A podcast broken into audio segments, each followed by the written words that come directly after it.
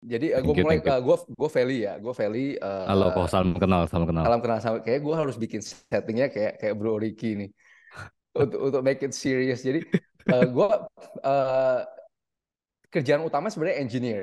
Engineer uh, kita ada gue ada perusahaan uh, engineering company terutama di bidang limbah.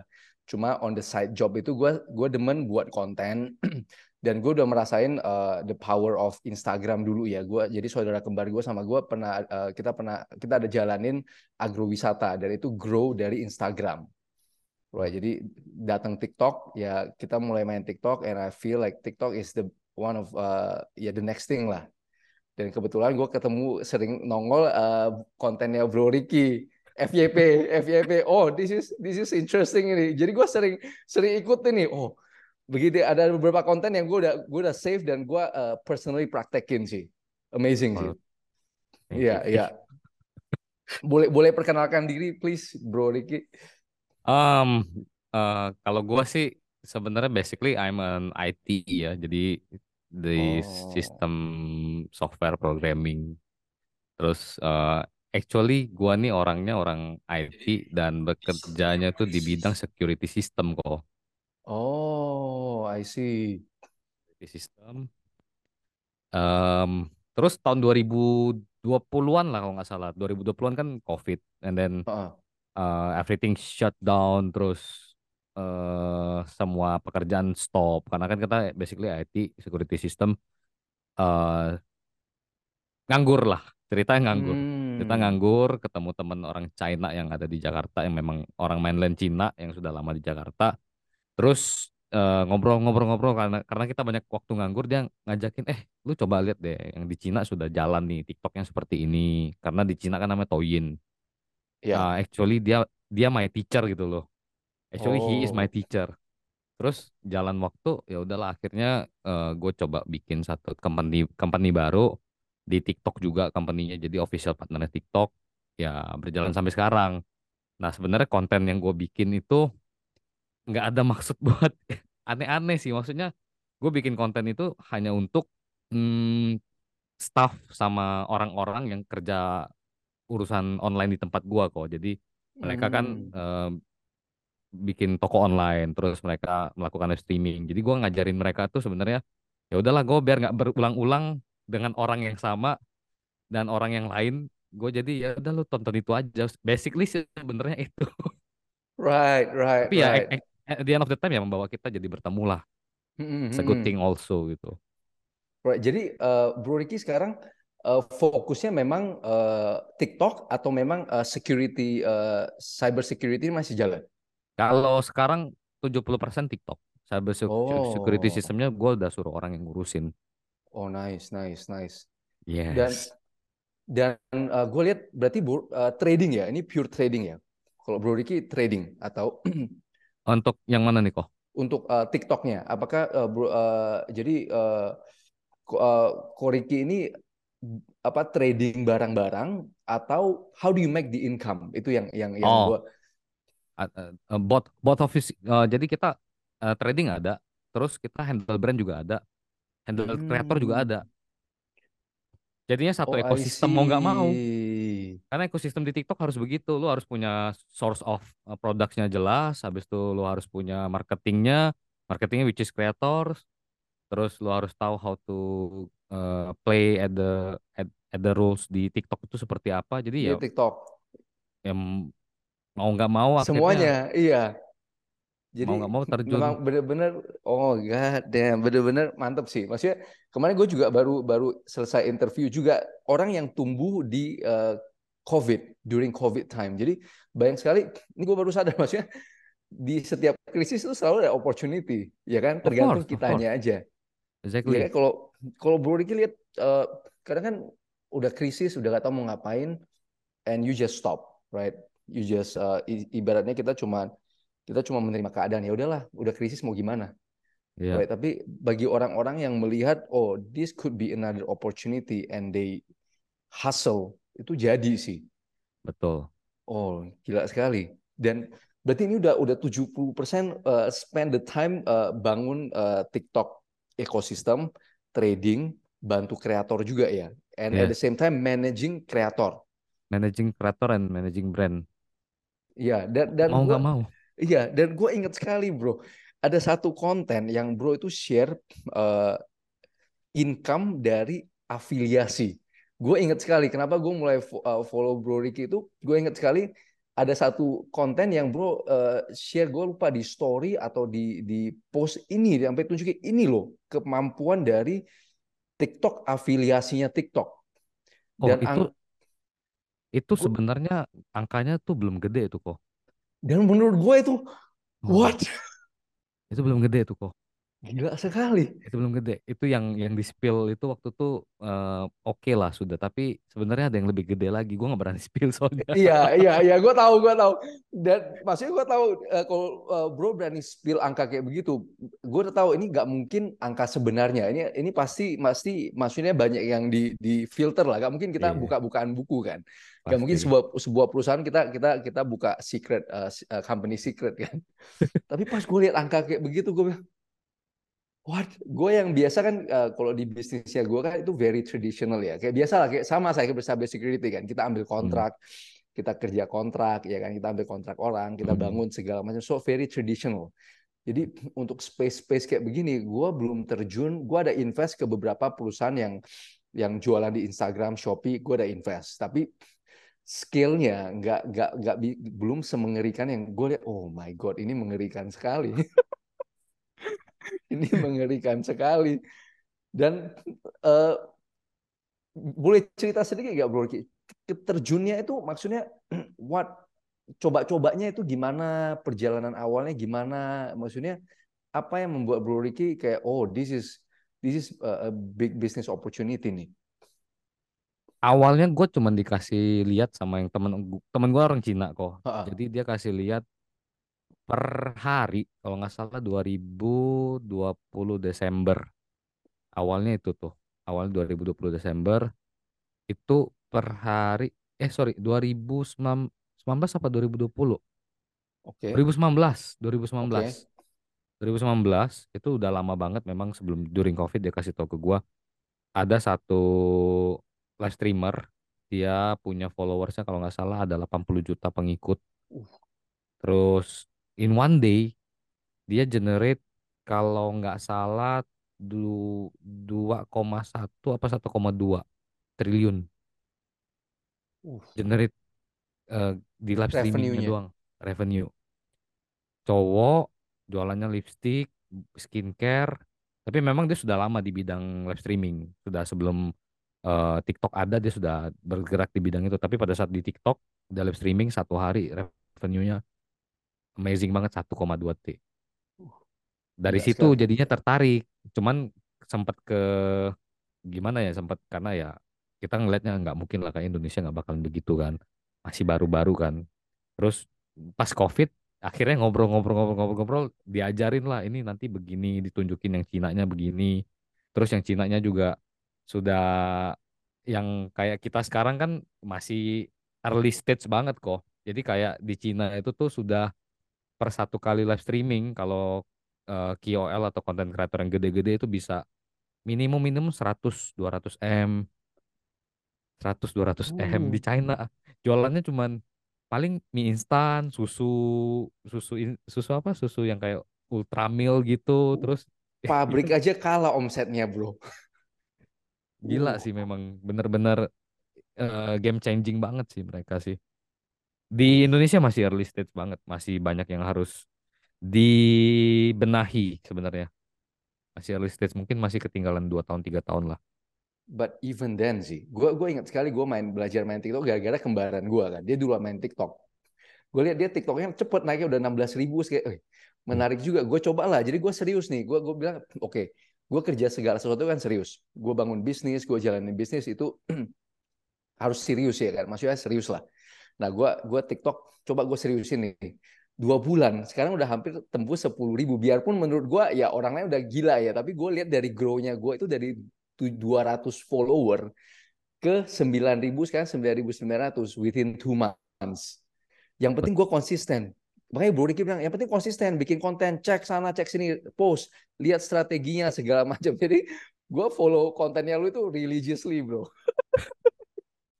gue ikutin gue ikutin bener religiously bro jadi gue hmm, my god ini ini mengerikan sekali maksudnya lihat dari tractionnya terus lihat dari engagementnya dulu kan orang bilang TikTok itu alay ya Ya. Oh ya konten-konten alay. Tapi begitu gue sekarang uh, gue sering live streaming, biarpun belum terlalu banyak lah, viewers masih seribuan, total seribuan, dua ribuan.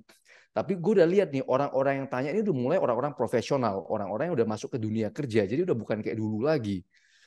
Betul. Jadi this is, wow gila sekali sih. Kalau lu bilang uh, satu hari itu bisa sampai mi, ratusan miliar dan triliunan, people are underestimating social media sih. Gila sih. Betul. Jadi orang-orang dulu bilang, ah alay lah gini-gini, ngapain gue jualan tradisional. Bro, you have no idea. Gila sekali. Gila, gila banget. Fun Iya. fact sih kok sebenarnya eh FYP gua sama FYP lu pasti beda kok. FYP gua sama FYP lu pasti beda. FYP-nya anak anak bocil-bocil kan kita tahu tuh di TikTok tuh Ya. banyak bocil kan. FYP-nya bocil sama FYP kita totally different. Gua nggak tahu powernya di mana tapi mereka punya AI gila sih tajam banget AI mereka. Oh. Gua kadang- kadang-kadang kalau ngumpul sama teman-teman kan yang sumuran gua kan kok. Mm-mm. Gue bilang pinjem dong, lu ada TikTok nggak ada? Gue pengen lihat FYP lu apa aja sih isinya. Iya. Nggak nggak pernah ketemu yang sama. Jadi kayak lima orang gue Oh. kumpulin gitu. Coba lihat handphone lu. Eh gue mau lihat TikTok lu isinya apa aja sih kalau gue scroll FYP beda semua, Oh, gila sekali. beda semua. Rata-rata ya, rata-rata beda semua. 80% 90% beda. Berarti berarti memang apa skill-nya mengerikan sekali ya. Maksudnya dari dari AI-nya TikTok. Berarti makanya Instagram is going down sih. Instagram, Facebook really going down the drain sih. Gue melihat, iya kan? Iya, Gue lihat, gue lihat, uh, karena TikTok itu democratize, uh, benar-benar democratize, uh, uh, apa, democratize algoritmnya itu democratize semua orang. Jadi dia nggak peduli, right? Hmm. Dia nggak peduli jumlah followers berapa. Begitu ada traction, AI-nya boost. iya. Betul. Begitu ada traction di boost, begitu ada traction di boost. Jadi is gila sekali sih. Ini ini mengerti. Berarti kita masih masih the tip of the iceberg ya. Kita maksudnya kita masih jauh sekali ya. Masih jauh banget. Terus gue baru tahu juga tadi siang, tadi baru tahu gue. Kan orang TikTok datang ke kantor. Gue Hah. baru tahu ternyata Indonesia itu eh, negara kedua yang mengadopsi TikTok Shop. Jadi negara pertama Cina, Indonesia langsung kedua. Ketiga Oh. UK. Ini ba- bakal jalan ke UK mulai lagi lagi kayak berkembang lah kayak kita waktu tahun 2021. Hmm. Jadi entah mengapa Indonesia jadi salah satu sasaran negara kedua setelah Cina.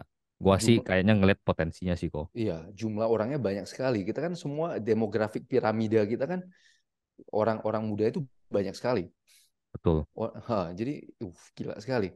Dan kalau Bro Diki kan udah udah connect nih sama orang-orang TikTok.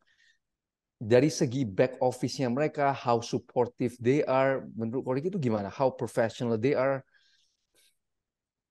Jujur ngomong kok, sebenarnya mereka juga masih meraba-raba. Oh. Mereka masuk ke satu negara ekspansi. Sebenarnya mereka juga meraba-raba. Jadi mereka kayak, oke, gue jebret ekspansi. Terus nanti dapat data, mereka baru olah lagi, mereka evalu- evaluasi lagi, mereka baru benerin lagi.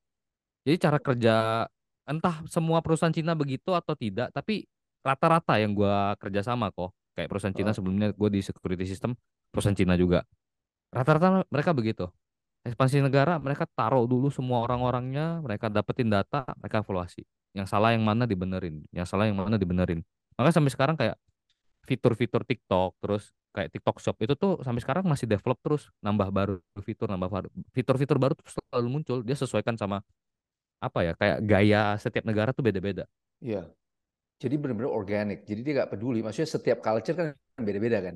Setiap Betul. culture itu beda-beda. Jadi uh, strateginya bukan one size fit all, tapi ya dia kirim, ambil data, and then you ya uh, ya ibaratnya lu adjust, right? Adjust, You betul. adjust saja. Maksudnya ada apa ya lu adjust mana yang kena ya jalanin, mana yang kena ya lu jalanin. Tuh. Hmm. Kalau ditanya seprofesional apa mereka, ya seprofesional air mengalir. Jadi ya. oke ini kayaknya buntu di sini mereka belok ke sana. Hmm. Sampai sekarang until now, sampai sekarang. Iya. Dan uh, Bro Ricky bisa jelasin nggak? Maksudnya waktu Bro Ricky main TikTok itu, berapa banyak konten yang dibuat, strateginya apa, right? Maksudnya apa nih maksudnya mendadak bisa FYP and how how long does it take untuk Bro Ricky itu bangun dari yang iseng-iseng becoming professional? Sebenarnya di 2021 tuh gue sempet kan karena diajarin sama orang Cina kok. Jadi orang Cina suruh buat ini, coba ini, coba ini, coba ini. Jadi kita pelajarin semua algoritmnya mulai dari joget sampai ke Hmm. ngomong, sampai ke drama segala macam kita masukin semua. eh yang baru kena itu pas tiga bulan lalu apa dua bulan lalu. Itu tuh gara-gara capek ngajarin anak buah, karya- karyawan staff-staff. Jadi gua upload ke sana. Nah, upload ke sana terus Hmm. ada dapat katanya ada satu FYP lah FYP yang ngajarin orang kenapa nggak FYP katanya. Ah, ada ada ada gue ingat itu yang yang tas kalau nggak salah ngajarin Iya. cewek yes yes yes yes itu gue gue ketemunya pertama kali itu bro betul betul Jadi jadi kayak dari situ mulai ke bentuk ke bentuk ke bentuk ke bentuk terus eh sampai sekarang lah grow-nya cepet cepet banget sih followernya tuh nambah terus nambah terus Ka- karena mungkin satu gue sih ngelihatnya kok mom- momentum sih kok jadi ya momentumnya tuh kalau konten itu dibuat pada saat tahun 2021 belum tentu kayak sekarang Hmm. Karena apa? Karena di 2021 itu masih dikasih welcome traffic sama si TikTok. Jadi siapa pun yang masuk, siapa pun yang sedang mencoba aplikasi tersebut, dikasih welcome traffic. Nah, sekarang Hmm. mereka mulai si aplikasi TikTok platformnya sendiri sudah mulai monetize, mau monetize lah. Jadi mulai ya orang-orang yang baru masuk, yang baru bela- mulai mau grow gitu loh. Nggak segampang di tahun 2021. Hmm. Jadi gue juga ngelihatnya kayaknya ya, ya dapat pas momentumnya doang sih. Momentumnya pas, terus konsisten di memang ide-ide edukasi gitulah. Jadi memang dari awal memang itu ada edukasi-edukasinya. Ya sampai sekarang mungkin kena algoritmnya ke situ. oh dan sekarang ya gue lihat semua uh, konten education yang di boost semua konten information informatif itu yang yang uh, at least di tempatnya gue ya itu yang yang di boost terus ya kan Iya, algoritmnya lihat pokoknya semua konten education segala macam itu di boost terus bener, bener banget. Iya, Makanya sekarang mereka bikin campaign kan serunya belajar kok. iya. Makanya kalau kita mau ngelihat eh, TikTok nih sebenarnya mau ke arah mana sih? Gampang, kita cuma tinggal lihat ini campaign mereka lagi ke arah mana nih. Kalau Hmm. mereka selalu bikin campaign setahun tiga kali, kalau setahun, kalau nggak salah per quarter mereka selalu ada, ada campaign, ada acara, ada event serunya belajar. Mereka Hmm. pengen platform itu dari awal, dari awal aku lihat tuh di dua- 2021 juga aku ngeliat ini ekosistemnya hancur karena isinya orang joget-joget kan, Betul, dulu joget-joget, kan juga. Seksi, Iya. ekosistemnya hancur. Mereka mau mengubah itu kok. Makanya mereka buat Oh. event serunya belajar supaya orang yang masuk ke sana bukan ekosistem yang ya tanda kutip pascol lah segala macam lah yang mereka Hmm. bilang itu. Mereka pengen Mm-mm. ngubah ke arah situ. Makanya ed- konten edukasi itu yang menurut gua sekarang lagi naik di boost Right, sampai ke right. tahun 2023 Oh, oke. Oke, ini sampai ini 2003. berarti ini momentumnya momentumnya gue nih. Gue lagi gue lagi boost konten-konten edukasi ini. Of course kok, of course Iya. momentumnya memang Oh, right, right, right, right. Hmm. Jadi kalau berarti tractionnya Korik itu sebenarnya cuma tiga bulan belakangan ini ya? tiga bulan belakang nih doang. Oh, Karena sempat vakum, nggak sempat ngurusin apa-apa. Jadi bikin konten pun nggak sempet. Gara-gara ngurusin eh Nge-build brandnya, nge-build kreatornya, ngurusin tradingnya dari China, oh, pabrikan. oke, oke, oke. Memang kuncinya tuh, gue juga ada di perusahaan gue juga sama ya, sama kayak Bro Ricky. Aduh, gue harus ngajarin lama-lama gue upload aja ke internalnya gue. Jadi orang-orang yang orang-orang baru masuk ya tinggal nonton video. Yes, Iya, iya. Oh, bener jadi banget, int- intinya intinya cuma begitu ya, and then it just takes off. Cuh. bener. Jadi kita tambah nambah viewers juga kan, ya walaupun satu dua orang misalnya nggak berasa, ya setidaknya kita tanya, lu sudah kemarin gue suruh pelajarin ini pelajarin belum? Oh sudah kok, Hmm. karena karena improve terus kok. Di sini nih dunia sosial media kayak TikTok begini, hari ini lu bikin begini, belum tentu besok tetap begitu. Oh, iya. Dan Bro Ricky boleh boleh tahu nggak backgroundnya eh, Bro Ricky itu aslinya orang mana? Soalnya ada sedikit aksen kan. Aslinya Asli orang? Asli aslinya ha. dari Palembang kok, Oh, asli dari Wong Palembang. Kito. Wong Kito, Oh, aslinya Palembang. asli Palembang. terus eh, ke ke pindah ke Jakarta. Ke Jakartanya tahun 2015, 2015, Oh, dan 2015. dan memang backgroundnya IT ya. Dari dulu memang backgroundnya IT. Jadi kuliah memang ambilnya jurusan SI, System Information. Oh, Jadi pas di tahun 2012 memang eh, sudah kerjanya di bidang security system.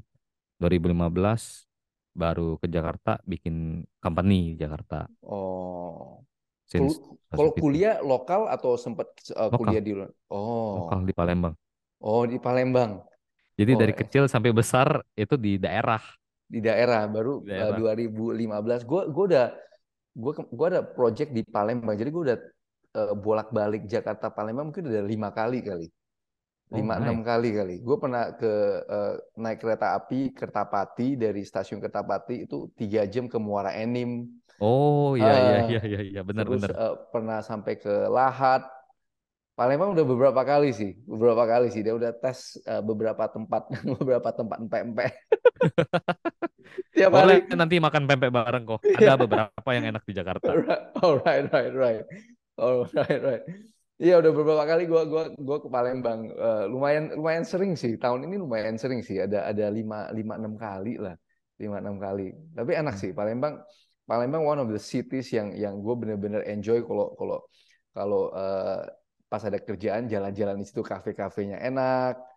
Yes. Eh, macet ya macet-macetnya ada lah, Ada lah macet-macetnya ada. sedikit-sedikit. Ah, ada tapi all in all menarik sih, enak sih, enak sih. Oh, akhirnya pindahlah ke Jakarta buat IT security system. Betul. Right. Nah, gue gue sering lihat bro, eh bro itu sering dikirim barang-barang untuk eh, di-review.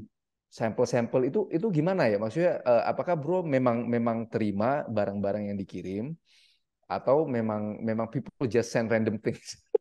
Jadi ada dua kok yang dikirim. Satu itu yang ke akunnya COTB. Ha, Satu lagi itu ke akun TSP. Jadi kita ada TikTok Shop official partnernya yang ngurusin kreator, yang ngurusin brand. Jadi brandnya tuh ngirimin produk sampel ke tempat kita. Makanya Hmm. dari satu akun sendiri pun sudah banyak banget yang produk sampel dikirimin. Terus dari eh yang company yang ngurusin brand juga, mereka juga banyak banget ngirimin produk buat direview, buat Hmm. kadang dicari eh, ini selling point-nya di mana, unique selling point-nya di mana. Jadi ya a lot of Oh, banyak banget kerjaannya lebih banyak dibandingin security system sih sebenarnya. Cuman I enaknya bisa kerja di rumah. Oh, right, right, right, right, right. Dan eh, kalau bro orang mau engage eh, perusahaan bro soal yang TikTok TikTok creator gini-gini gimana? Maksudnya gimana cara kita untuk nemuin eh, bro? Oh, gimana nih ap- produk-produknya apa-apa aja nih produk eh, service-nya? Eh servisnya. Ha-ha. Servisnya sih sebenarnya kita dari A sampai Z, tapi kadang-kadang kita kalau ngelihat brand-brand itu tuh lu butuhnya apa sih? Exposure kah, impression kah, conversion kah? Tergantung dari masing-masing brand atau masing-masing owner toko atau eh, apa ya, produk lah. Kita bicara Hmm. produk. Jadi masing-masing mereka punya positioning di mana mereka butuhnya apa. Jadi kita customize. Kadang-kadang ada yang butuh, eh gue Hmm. butuh exposure karena eh brand gua baru, gue pengen pakai artis yang ada di dalam konten brand gua bisa nggak bisa. Terus gue butuh Hmm. strategiknya untuk ngembangin ini supaya gua nggak terlalu banyak keluar budget, tapi bisa dapat conversion yang tinggi. Ya coba kita lihat dulu, lu barangnya sampai sejauh apa eh, selling point-nya. Kalau misalnya selling point-nya nggak ada, terus barang mahal gimana mau jual? Betul. Jadi eh, kalau services sebenarnya benar-benar kompleks sih kok benar-benar kompleks. Ada yang memang services mereka sudah punya tim tapi timnya nggak ngerti cara jualannya di TikTok karena di TikTok tuh kan banyak AI ada Hmm. beberapa lara- larangan-larangan yang harus mereka patuhi supaya mereka nggak kena kayak tanda kutip shadow ban. Ya. di TikTok ada shadow ban namanya di situ NR not not recommended kalau kalau mereka bilang. Oh, nggak kena marah tapi kayak di kayak tutup. diliatin terus gitu loh Iya, ditutup gitu. betul Oh. Jadi it's a very complex eh bisnis sistem tapi gue sukanya adalah ketika brand yang kita handle atau kreator yang kita handle kan nge-matching tuh antara Mm-mm. brand sama kreator Mm-mm.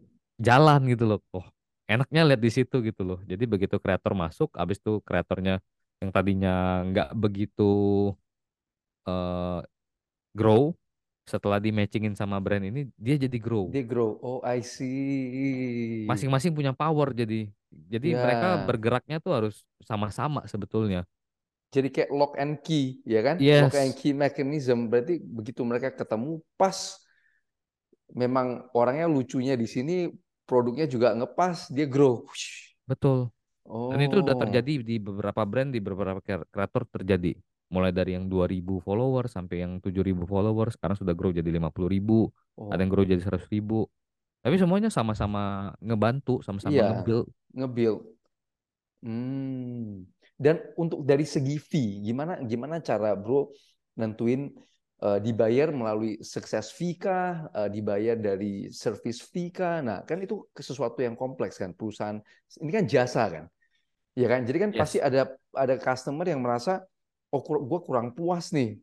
Nah, gimana yes. kita kita juggling dari segi fee dan kepuasan customer? Simple, CPS, Klik per commission per sales. oh, komi- oh commission per sales. Yes, kadang ada CP, ada CPS, ada fee memang di depan karena memang ada beberapa hal yang harus dibenahi. Ada yang gratis. Kadang UMKM datang gitu loh tanya, kok ini gua jualan apa ya waktu itu? Kacang mete kalau nggak salah. Oh, Kacang mete gue pengen jualan di TikTok tapi eh, gimana cara jualnya? Katanya eh, dia dari kebunnya langsung. Terus gue lihat juga memang petani gitu loh kok. Petani bener-bener petani yang dia coba-coba. Gue lihat ini lu senggol dikit aja sih jadi sebetulnya. Lu sudah harga harga pokok, sudah bener-bener harga Ya, dari bottom tangan price pertama lah, bottom bottom price lah. banget kan. Ah. Lu cuma senggol dikit sih sebenarnya nggak perlu arah jasa gua gue cuma kasih dia advice habis itu lu begini begini begini, begini. coba jalan gitu loh. Jalan omset tembus 50 juta. Uh, tapi nggak nggak ada bayar ba- bayar apa pun. Kita cuma lihat ini ini kok kayaknya ya berdasarkan kita punya penglihatan ini cuma lu senggol dikit aja harus jadi gitu loh. Cobalah lu bikin aja sini begitu gitu loh. Langsung jalan langsung mereka. jalan. yes. Oh, nice. Nah, kalau commission per sales berarti udah eh, brandnya itu connect ke eh, sistem pembayarannya ke di Koriki dong.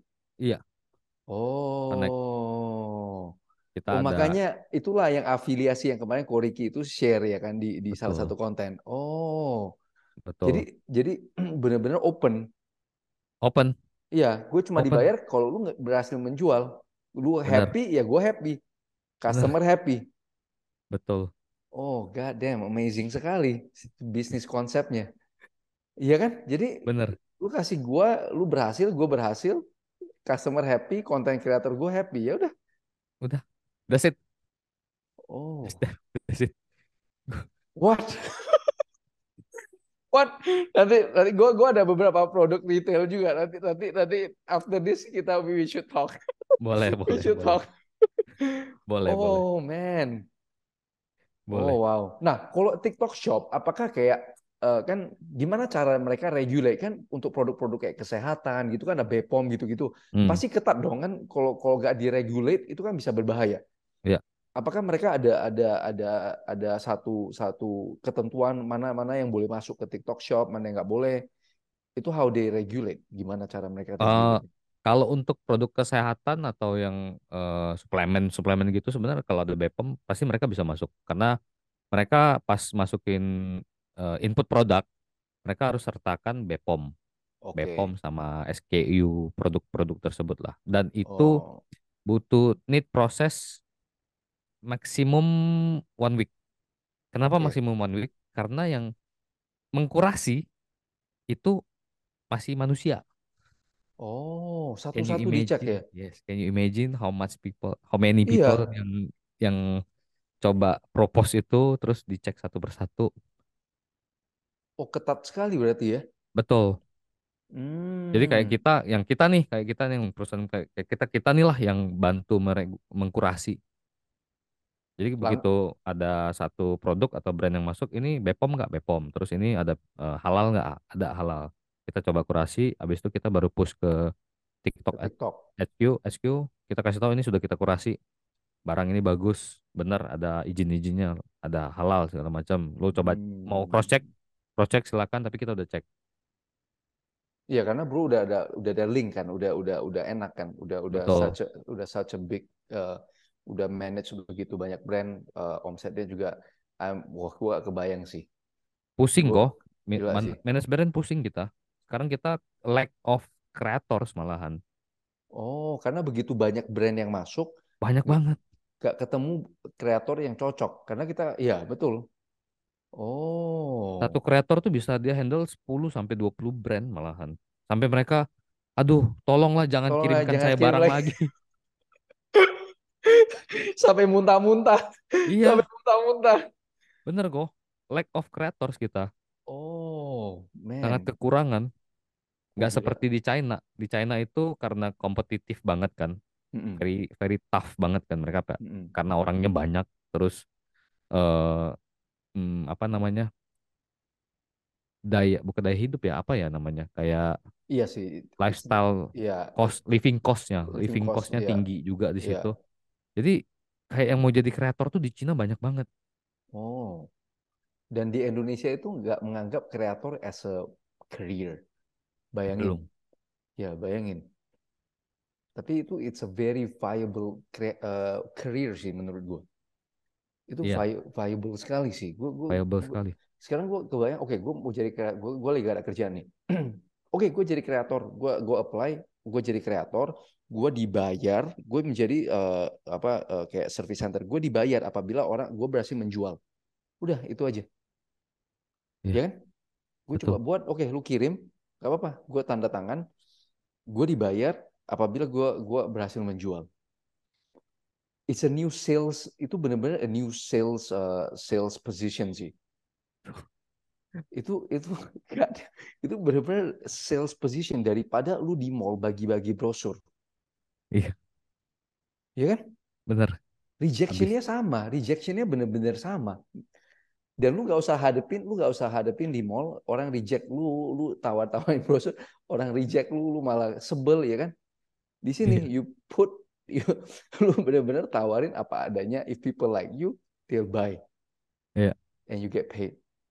iya Uh, gila sih. Sekarang maksudnya gue kadang gue bingung. Maksudnya, kadang gue bingung kan kita gue gue build perusahaan itu mau menyerap tenaga kerja kan. Hmm. Maksudnya gue mau lihat oh banyak nih kalau gue post di LinkedIn ya gue itu kadang sampai puluhan 50, 100 orang, 200 orang yang apply kerjaan engineer segala macam. Gue bilang gue cuma bisa serap tiga orang, empat orang.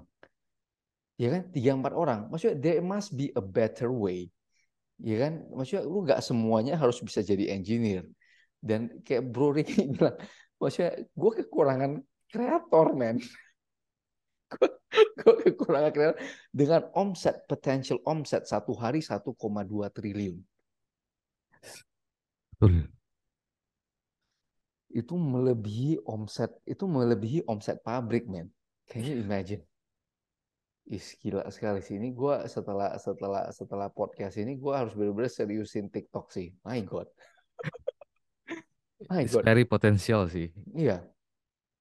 Enggak, gue gua merasa bahwa sosial media ya, kayak gue kan eh, aktif di LinkedIn ya gue ya, LinkedIn kan yang profesional itu ya.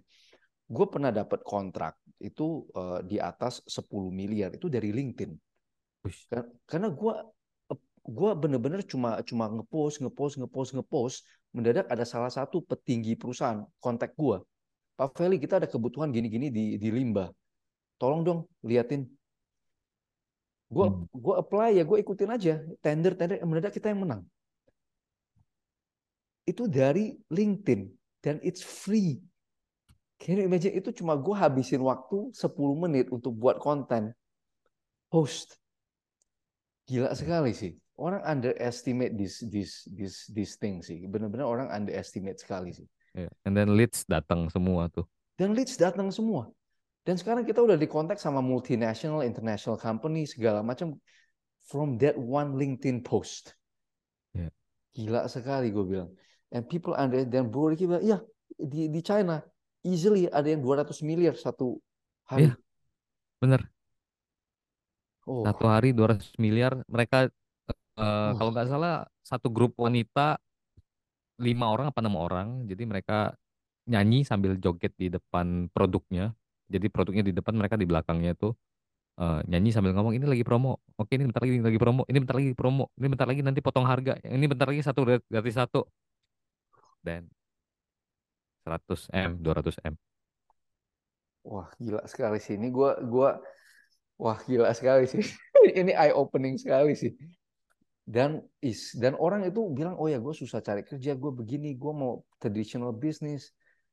Bro, this is apalagi uh, kayak ngomong AI ya. Kemarin gue coba chat GPT, bro. Oh, chat kan? GPT. Hah, itu konten gue juga FYP waktu gue bahas soal chat G- GPT itu. Gue kan tes untuk untuk tes lah, kayak lagi rame kan. Gue tes Iya, chat GPT. Dan chat GPT itu gue bilang akan menghilangkan begitu banyak kerjaan, bro. pasti. Gue coba nih di, di engineering, gue bikin proposal kan. Jadi kan gue tugasnya gue sebagai pro- salah satu desainer dan untuk proposal engineer. Gue ketik, bikinilah proposal soal eh, MDR, MBBR, diketikin bro. Gue tinggal copy, gue paste ke proposal gue, gue tinggal ganti aja. Oh ini kata-kata yang kurang cocok nih, gue ganti.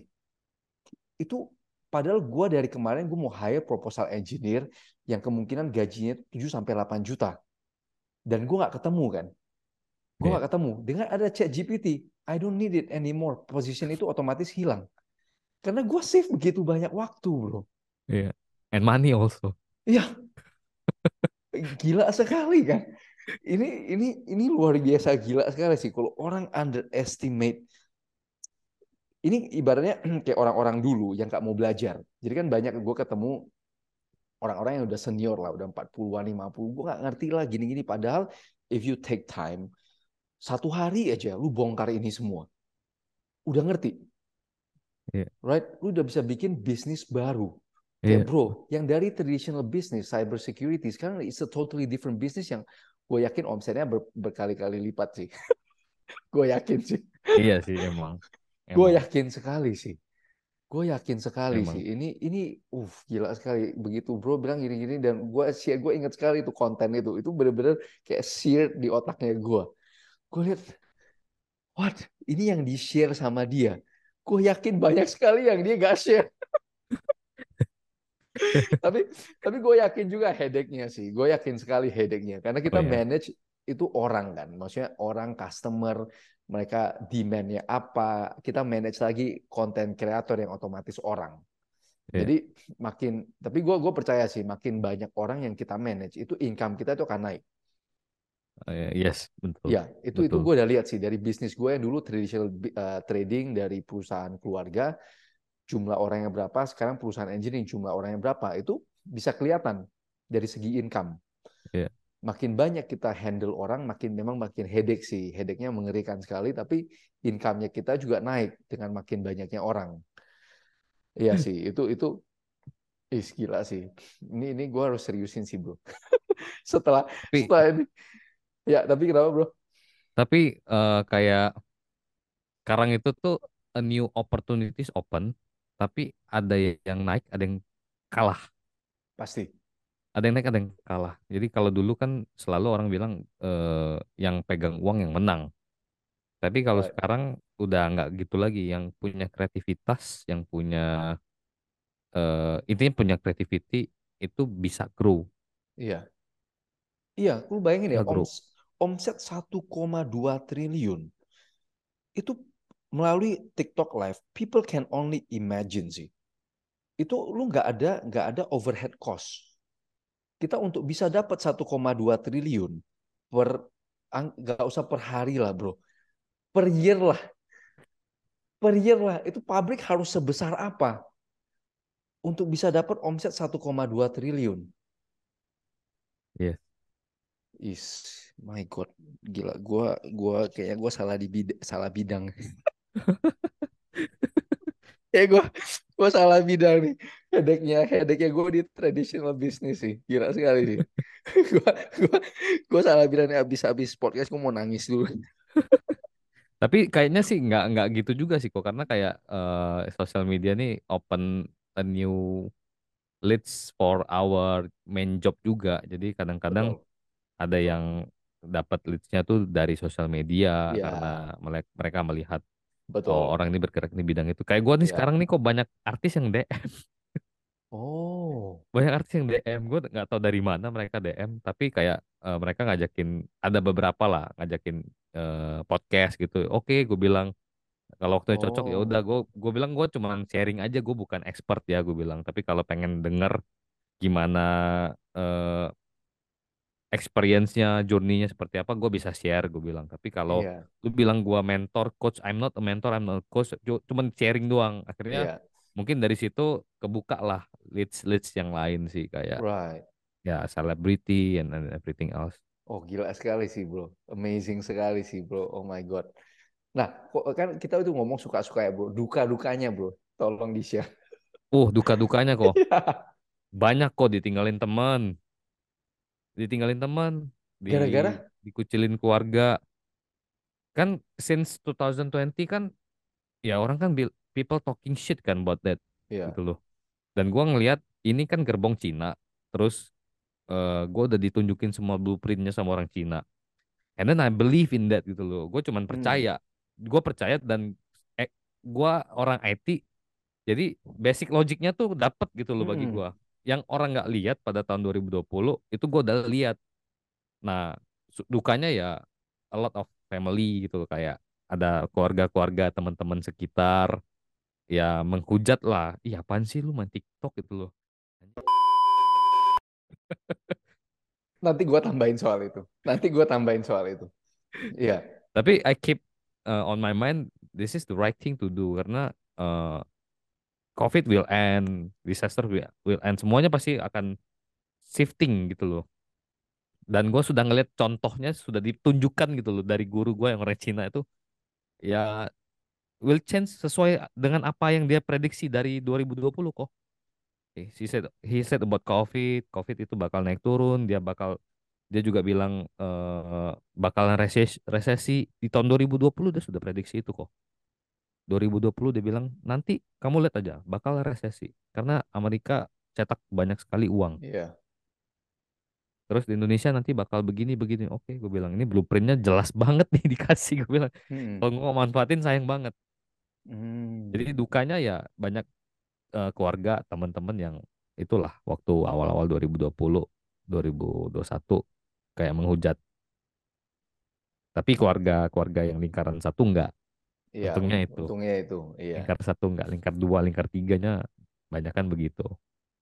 But Justru. now they they are they are asking me about how how, how can I uh, you help me? I can help you a lot. Gue bilang. Iya. Karena lu lihat gue udah udah jalannya sebagai segede ini, bro. The hell? Iya kan? Itu maksudnya memang eh, itu itu normal ya. Jadi gua gua nge- eh, kayak kembaran gua balik dari New Zealand dia ke ke hutan bangun sendiri eh, agrowisata dia ya sama. Oh, Lingkaran-lingkaran yang terdekat, eh ngapain sih udah enak-enak di sana, ya kan? Ngapain sih kayak begini, ngapain sih kayak begitu. Right, justru malah kadang orang-orang sekitar kita itulah yang merasa eh, itulah barrier yang kita harus break.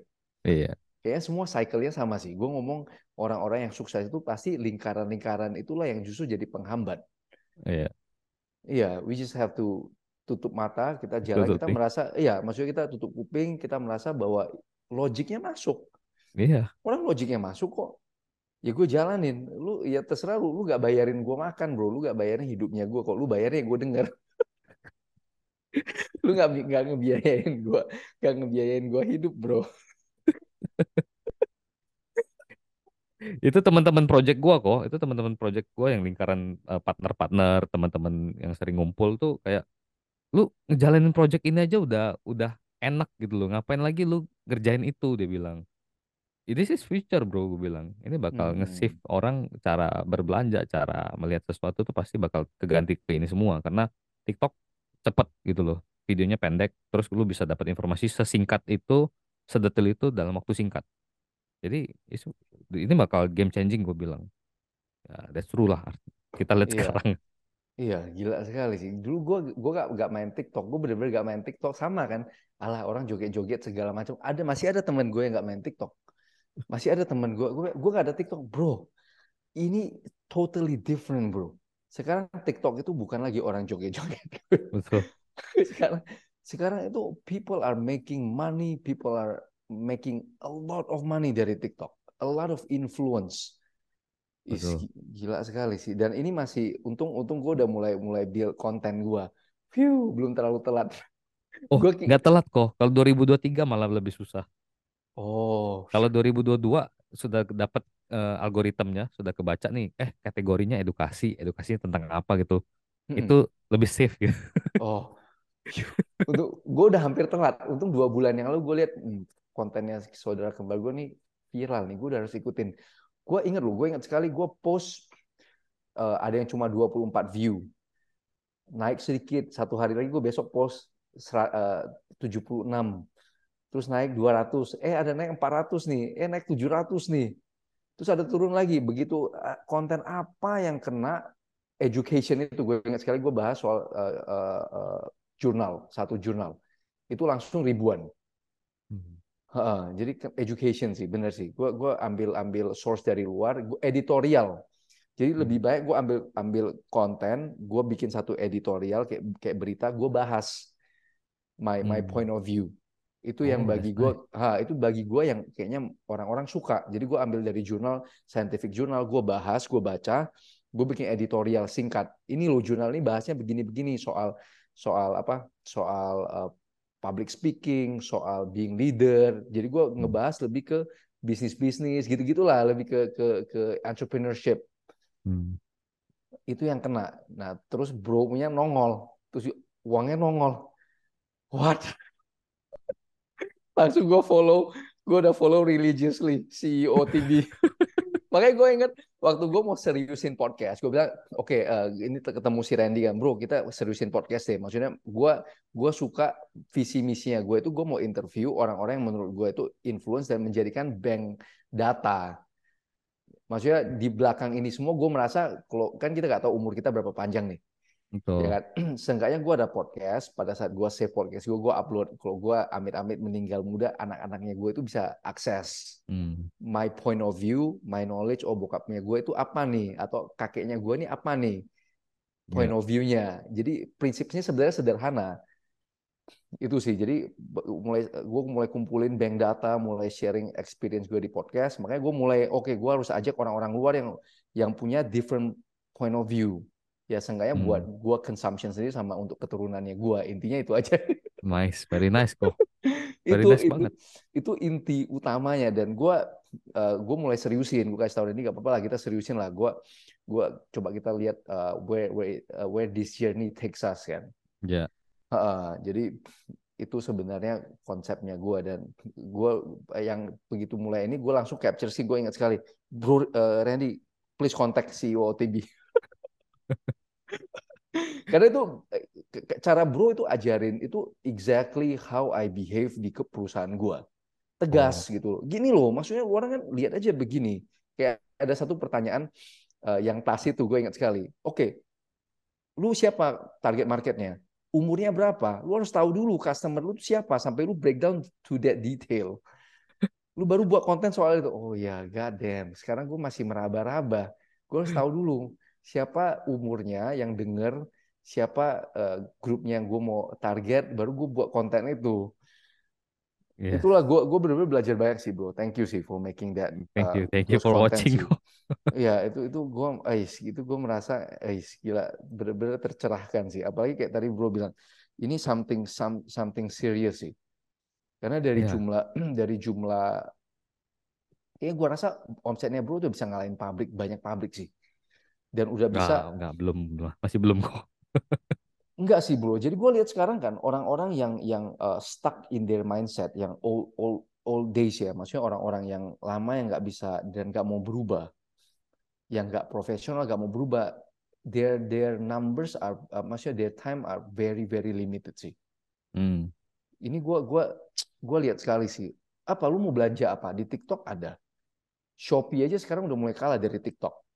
Sudah, sudah kan? banyak turunnya banyak banget. Turunnya banyak banget pasti kemakan banget. sekali sama TikTok Shop. Ini gue lihat dan TikTok Shop itu uh, pinter sekali. Lu buat konten, lu jualan, TikTok dapat a piece of it. Iya. dan afiliator dapat a piece of it dan kayak bro konten uh, konten management dapat a piece of it dan semua itu open dia Betul. bikin ekosistemnya semudah itu untuk build online business Iya. Gua nggak tahu loh bro bahwa kalau konten creator itu juga bisa dapat a piece of it. Itu gue bener-bener nggak tahu. Mereka dapat kok. Bahkan lebih banyak dibandingkan yang punya produk kayaknya.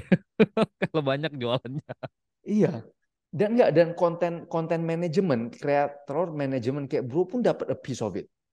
Iya. Dia orang dia orang udah pikirin sampai sejauh itu. Kalau enggak Iya. kan kalau kayak Shopee kan cuma cuma dua orang yang dapat. Yang Hmm. jualan sama Shopee. Betul. Advertising kita harus spend di Shopee. Shopee lagi yang dapat. Betul. Iya kan? Kalau Betul. kita nggak spend, kita punya produk nggak kelihatan.